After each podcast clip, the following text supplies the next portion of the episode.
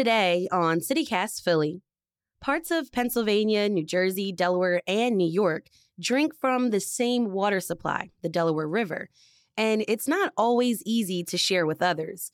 Today, I'm speaking with a journalist about a rocky history with splitting water between multiple states and why New York City is trying to tighten their grip on our shared water. It's Tuesday, September 5th. I'm Trenae Nuri, and here's what Philly's talking about.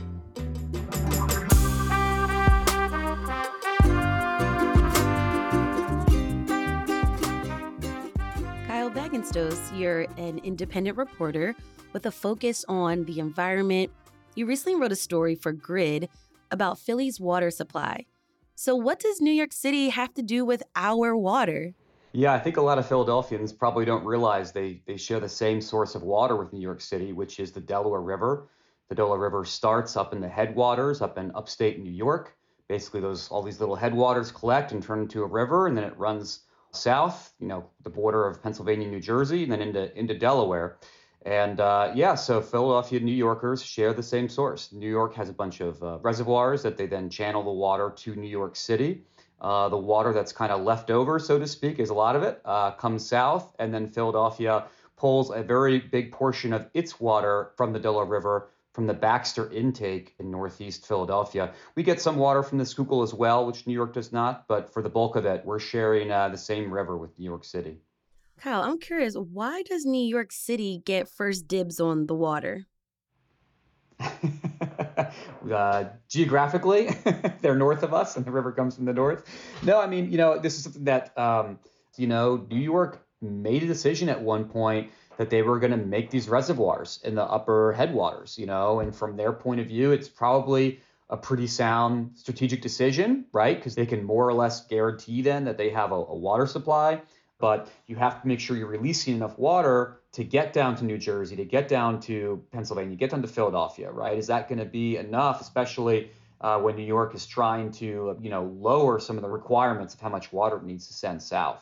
So yeah, New York, by virtue of maybe some forward thinking and their just geographic place in the watershed, they have kind of an inherent advantage here, but there are these legal processes in place that are supposed to balance the interests of, of everyone okay, is this an easy question to ask? But who actually controls the water? it's a very complicated question to ask, actually. Uh, so, over time, as kind of water has become a more hot topic issue, states, cities have started kind of competing for this water. And so, we saw in the 20th century the kind of infrastructure that was put into place uh, to help try and you know have a diplomatic system for who gets to use what in the water. The primary organization is called the Delaware River Basin Commission, which is this quasi federal state sort of thing. There's five voting members. You have the federal government, then you have the governors of New York, Pennsylvania, New Jersey, and Delaware. And so that's the organization kind of charged with trying to work out all these tough questions about who can use the water for where, who can take out of it, who can put into it, commerce, this sort of thing. So in theory, these parties are all supposed to together and to, to get together and, and, try to come to consensus, or if they have to, a uh, three-two vote to decide big questions of water use for the Delaware River watershed.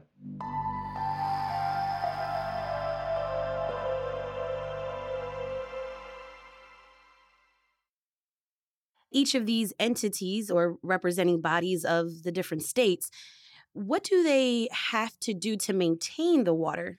Yeah, so it's it's a really tough thing. It's why this organization is in place because what might benefit one member or, or entity within the basin might harm another, right? So if you have commerce that maybe wants to use the water for a number of purposes, maybe they want to discharge some pollution into the water, you know, within legal limits, Sometimes they're allowed to do that, but that can affect water quality for animal life and plant life or potentially drinking water quality, right? So it's this really complicated mm-hmm. uh, kind of mix. But uh, for certainly like more significant uses and, and bigger kind of more holistic rules, the commission is the one often kind of stepping into set and make sure that what one state is doing isn't, you know, detracting from the others. In theory, that's that's how it works.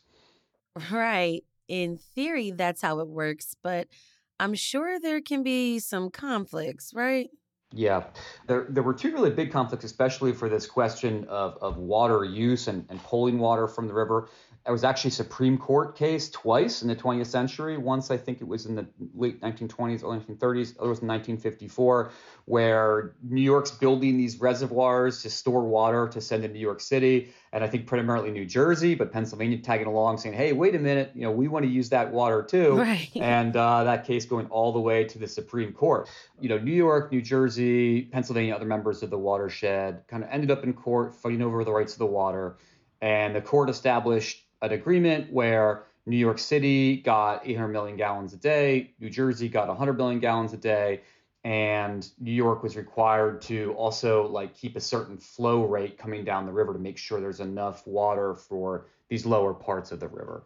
You know, and that's more or less how they've been operating since. And the question is, you know, is that still appropriate? Could there be another conflict over who controls water again? Yes, I mean that's that was the really big question this piece explored. So we've been 50, almost 60 years now from the drought of records. So in the 1960s, things got really dry in the watershed, and the salt line, which is you know the salt water coming up from the Delaware, the Delaware River is actually for most of its you know stretch is is fresh water, right? It's you can drink it. Well, you treat it first, you drink it. But I it's a very what people think of as a traditional you know kind of river but it empties into the Atlantic Ocean via the Delaware Bay. And the salt from the ocean pushes up the river. And so at some point, uh, there's a specific you know amount of salt where it becomes fresh water versus salt water, right? And so that's the salt line. And the salt line typically is around Wilmington, Delaware. But in 1960s, the drought was so bad the salt line got all the way up to, to Philadelphia, close to the Betsy Ross Bridge, only a couple miles downstream from Philly's big water intake. And if it reaches that intake, that can cause all kinds of problems, including potentially as much as having to shut the plant down or having to install really expensive treatment facilities. And so, you know, with climate change bearing down, scientists are expecting competing extremes, really extreme storms, a lot of flooding. On the other end, you know, unprecedented type droughts. And so that's the big question right now is as the sea level rises and pushes that salt further to Delaware, if we get a really bad drought, are we going to be in a space that we haven't been for half a century or more in terms of you know New York, Philadelphia, other users really starting to to compete over over water and getting into really you know potentially really significant questions about you know the viability of drinking water for for Philadelphia.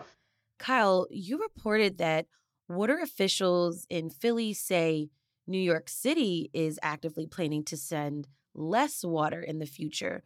So, what are officials in Philly planning to do about this and other threats to our water supply? Yes, it's a really big thing right now. Both the Delaware Basin Commission and the Philadelphia Water Department have scientific staff who are well aware of this potential uh, worst case scenario outcome with the drought. So they're really involved with doing modeling right now, right, to try and figure out okay, let's take the worst drought we've ever had and multiply it by whatever factor, right, for, for climate change coming in to basically see, you know, how we manage water right now. Is it going to be adequate to make sure we're protected from the worst scenarios? And so there's a big political decision, I think, coming up in 2028, a couple years away still, but where I think the members of this commission are really going to be getting together and looking at this problem. So these scientists are really trying to model now to get information ahead of time, well enough ahead that they can make some decisions and around it, you know, and plan plan appropriately.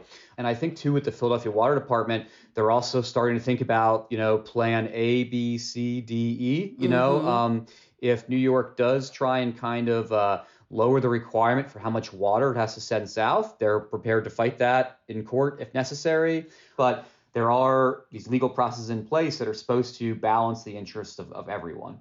And I hope that there's no decision that leads everyone back to court. So let's hope on that. That was Kyle Bagenstose independent reporter. Thank you so much for joining me on CityCast Philly. Yeah, thank you for having me. Enjoyed it. To read Kyle's full story, check out the link in our show notes.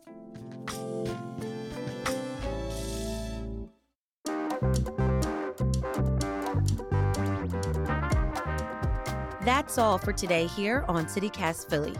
If you enjoyed this episode about how we get our water, tell a friend, rate the show, leave us a review, and hit that subscribe button. Be sure to sign up for our morning newsletter, Hey Philly, to learn more about what else Philly's talking about. We'll be back tomorrow morning with more news from around the city. Bye.